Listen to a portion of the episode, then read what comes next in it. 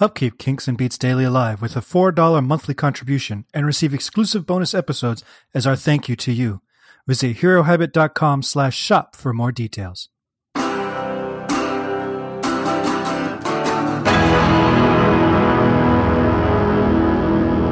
Welcome to Kinks and Beats Daily. I'm your host, Tony Fry. This is episode 183.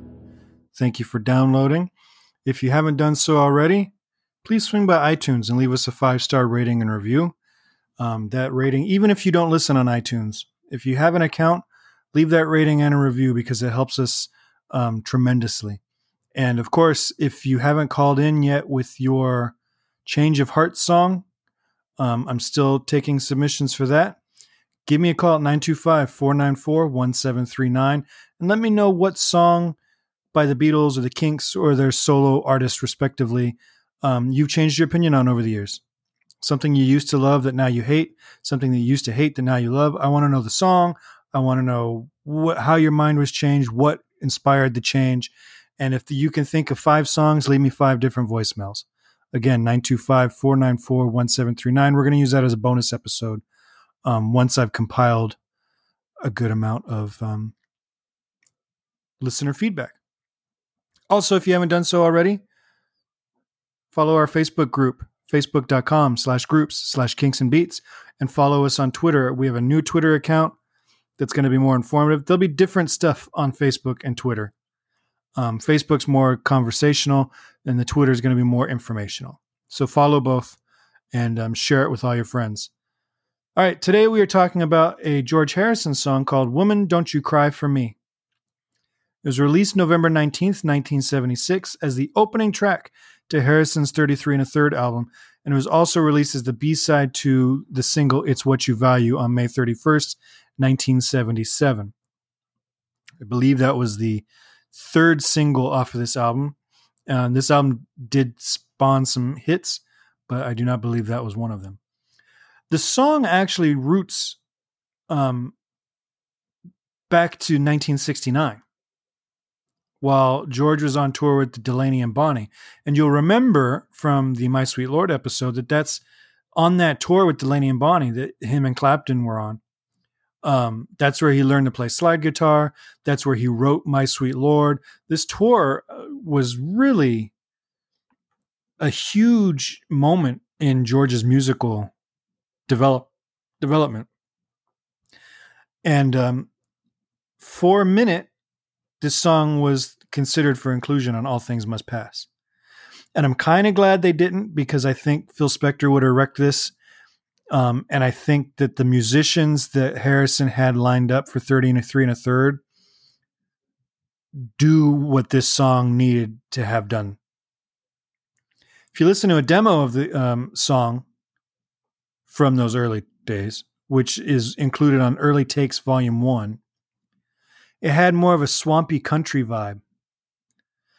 But the finished version on 33 and a third, much more grounded in funk, and probably due to including Willie Weeks on bass, um, with very funky slap bass.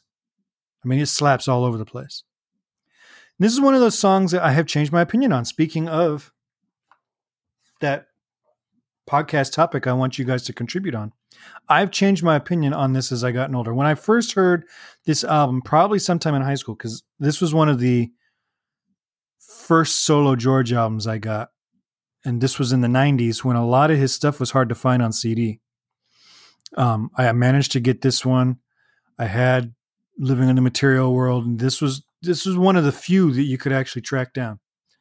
And I didn't at that time I didn't really know much about funk. And I certainly couldn't appreciate the melding of funk, rock, and country and, and Indian music to a certain degree. But as my tastes expanded, as I as I developed as a musician and started playing with different groups and, and getting these gigs where I was playing with guys that could play bass like that, you know, or drums like this, um, you know, you start digging into other stuff. And you start learning well i like the way that guy plays bass and he's you know influenced by this guy so i'm going to start looking into that. And you're, you're going down this rabbit hole of all this new music. So my tastes have expanded since then in the 25 years since i got this album And I've come to love this song and think it's one of Harrison's best album openers. It opens with that little drum fill and then the you know that funky bass line. It's just cool stuff all around. And it almost shouldn't work because the, the whole song is a hodgepodge of sounds. Willie Weeks, like I mentioned, driving a funky bass that's full of slap pop and groove harder than anything on any previous Harrison track.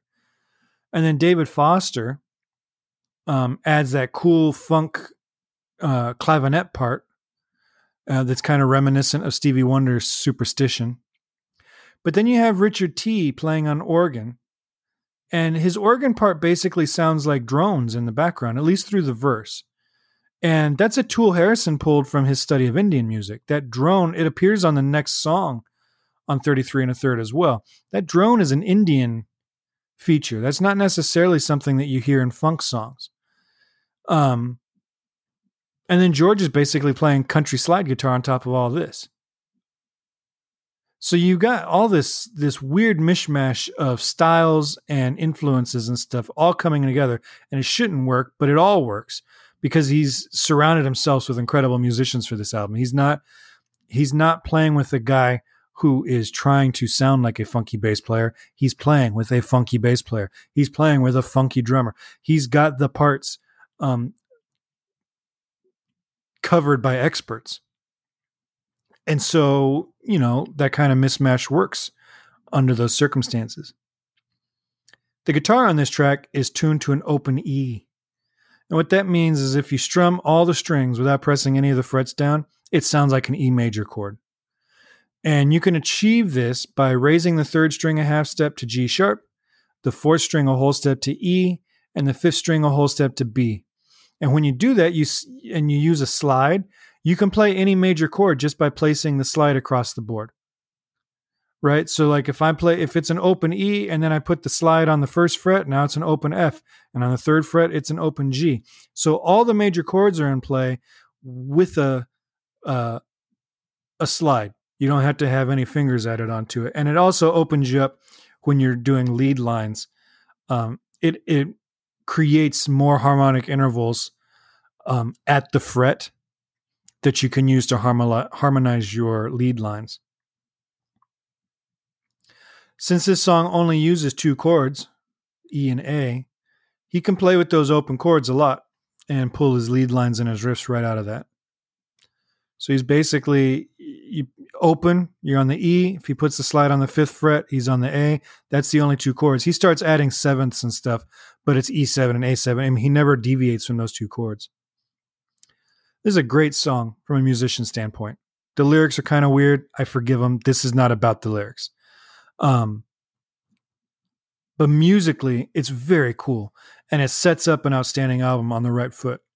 Uh, I can't wait to do a full episode on this album because this is one of my favorite of any of the solo Beatles, but especially George. This is one of my favorite um, Harrison albums.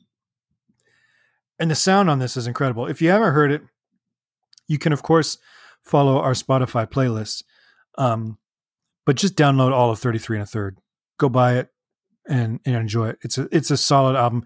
You're not going to be if you're listening to this podcast, you won't be down uh, disappointed with 33 and a third by George Harrison. All right. If you need to get a hold of me and you've forgotten all the ways I told you you could do it, just go to herohabit.com and under the podcast button, you will find all the ways you can get a hold of me um, via phone, via email, via our social media. And I hope that you will. Let's get um, more people involved on the social media side and uh, start growing that conversation. All right. I will talk to you guys tomorrow. Thanks for listening.